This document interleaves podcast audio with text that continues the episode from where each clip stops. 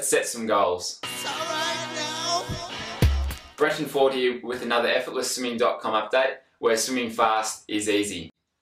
I know that when I haven't set a goal for the next couple of months to train towards, then it's very difficult to get myself to the pool and to get training because if there's nothing to look forward to, then there's really no reason to get yourself out of bed early in the morning or to get yourself to the pool after a hard day's work. So a friend of mine emailed me about an event coming up in October. So it looked like a good event, so I've booked in for it and now I've got something to train for and it's much easier to get out of bed and to motivate myself to go training. And I want to hear from you about what is the thing that you're training for at the moment.